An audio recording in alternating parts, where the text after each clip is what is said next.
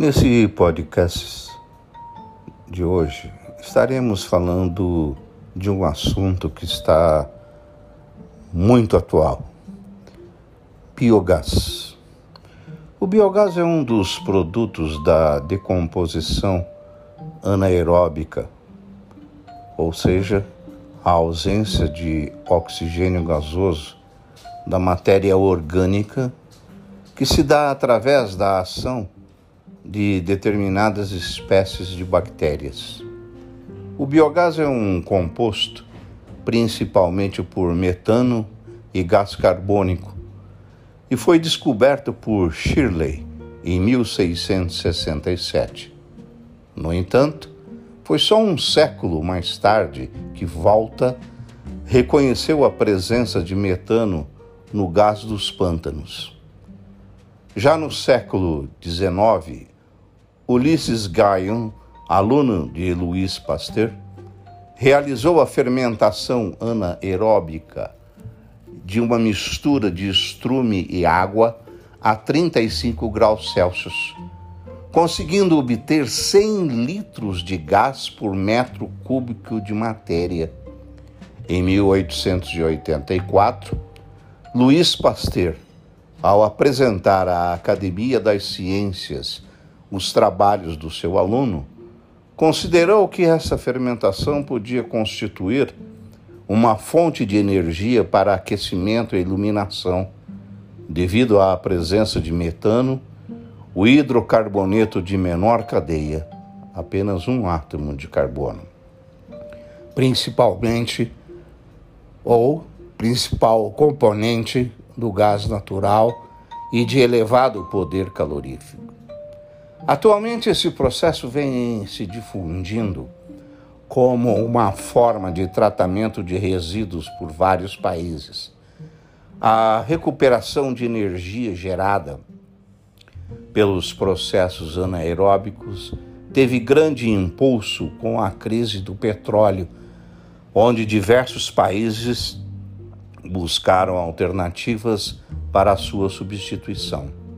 Entretanto, como descreve o pesquisador Nogueira em mil novecentos e oitenta e seis, as soluções para os problemas de desenvolvimento devem ser apropriadas às necessidades, às capacidades e recursos humanos, aos recursos financeiros e à cultura. Assim, o impulso recebido no período de crise não chegou a constituir um sólido movimento de substituição dos recursos não renováveis por outras fontes renováveis. Inicialmente, o termo biogás estava associado aos diversos nomes atribuídos a ele, como gás dos pântanos, gás de aterro, gás de digestor e gás da fermentação, entre outros. Atualmente, o termo refere-se de forma geral àquele, àquele gás formado a partir da degradação anaeróbica da matéria.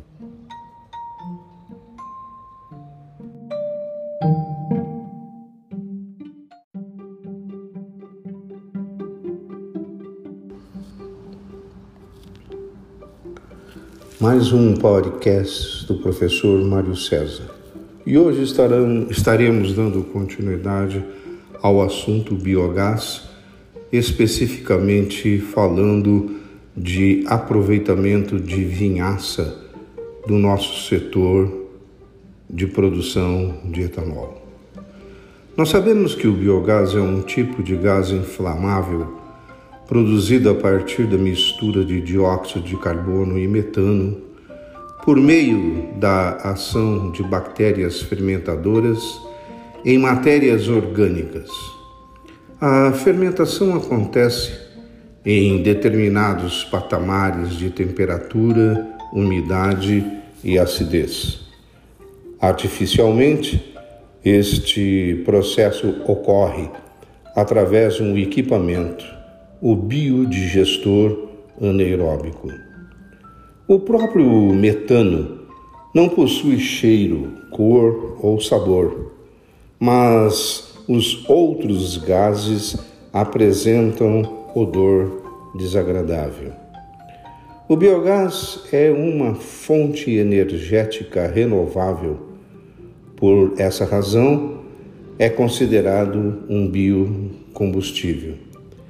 A matéria-prima usada na produção de biogás é de origem orgânica.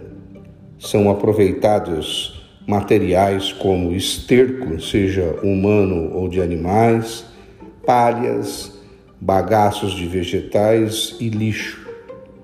Essa fonte energética pode ser utilizada como combustível para fogões, motores e na geração de energia elétrica. No entanto, devido à alta concentração de metano, que chega por volta aí de cinquenta por cento, e de dióxido de carbono, é, aproximadamente trinta por cento, o biogás é um dos principais poluentes do meio ambiente, pois contribui diretamente para o aumento da, do efeito estufa. Pode ser considerado até vinte e uma vezes mais poluente que o gás carbônico. De maneira geral, a vinhaça apresenta elevadas concentrações de nitrato, potássio e matéria orgânica. Sua utilização pode alterar as características do solo, promovendo modificações em suas propriedades químicas, favorecendo o aumento da disponibilidade de alguns elementos para as plantas. Por outro lado, a vinhaça também pode promover modificações das propriedades físico-químicas do solo de duas formas distintas. Essas alterações podem melhorar a agregação, ocasionando a elevação da capacidade de infiltração da água no solo e, consequentemente, aumentar a probabilidade de lixiviação de íons, de forma a contaminar as águas subterrâneas quando em concentrações elevadas. Além de promover a dispersão de partículas do solo, com redução de sua taxa de infiltração de água e elevação de escoamento superficial, com possível contaminação de águas superficiais.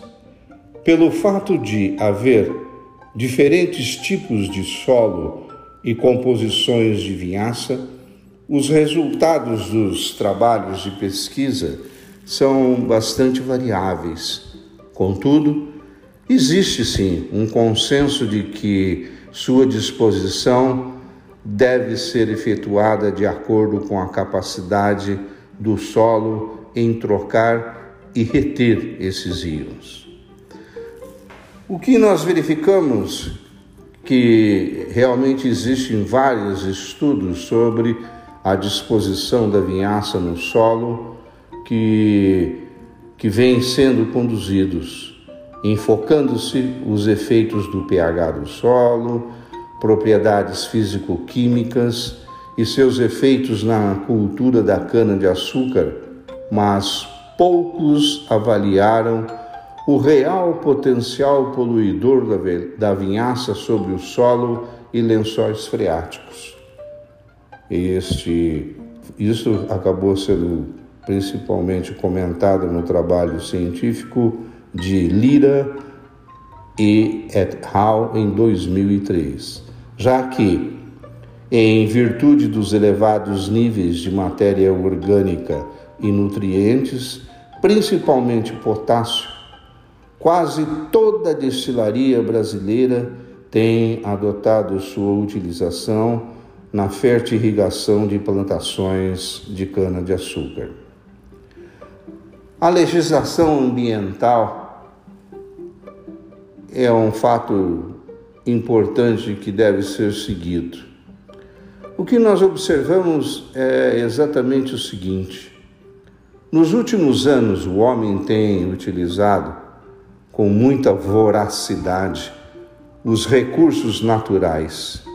E, em virtude disso, existe fartura de alimentos combustíveis e tecnologia capazes de salvar vidas.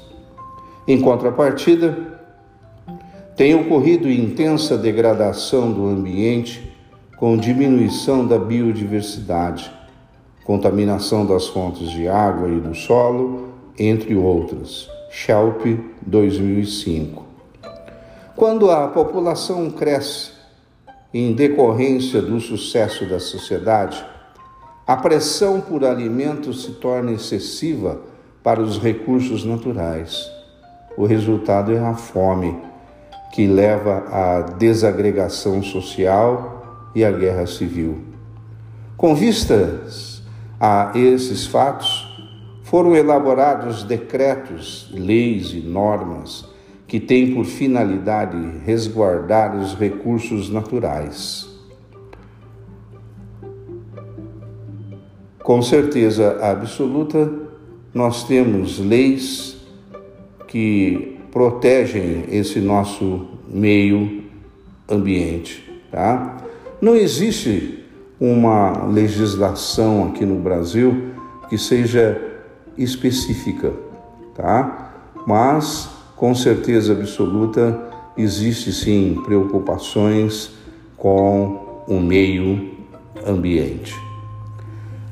E qual é realmente o potencial dessa vinhaça em produzir biogás? Nós t- estamos vivenciando, apesar de crises econômicas, crises, é, a pandemia, etcétera, que as usinas têm sim investido frequentemente em tecnologias e equipamentos para aproveitar os resíduos do processamento de produção de etanol e açúcar. Trata-se da busca pela autossuficiência energética e também pela preocupação com os efeitos que os gases nocivos podem causar à camada de ozônio. O bagaço, a palha e a vinhaça da cana-de-açúcar hoje tem destinos diferentes em relação a anos anteriores. Após todo o processo de lavagem e moagem da cana, extração do caldo e demais etapas para a produção de etanol e açúcar, um dos itens residuais é a vinhaça, bastante utilizada nas usinas como fertilizante nas áreas dos canaviais. Veja só a importância disso nessa, nessa colocação que eu vou fazer agora. De cada litro de etanol produzido, treze litros de vinhaça são gerados. Uma quantidade de efluente que chega a ser cem vezes mais poluente do que o esgoto doméstico. Com base nesses dados, é possível identificar que um metro cúbico de vinhaça pode produzir de treze a quinze metros cúbicos de metano, ou seja, é uma fonte importantíssima para a produção de biogás.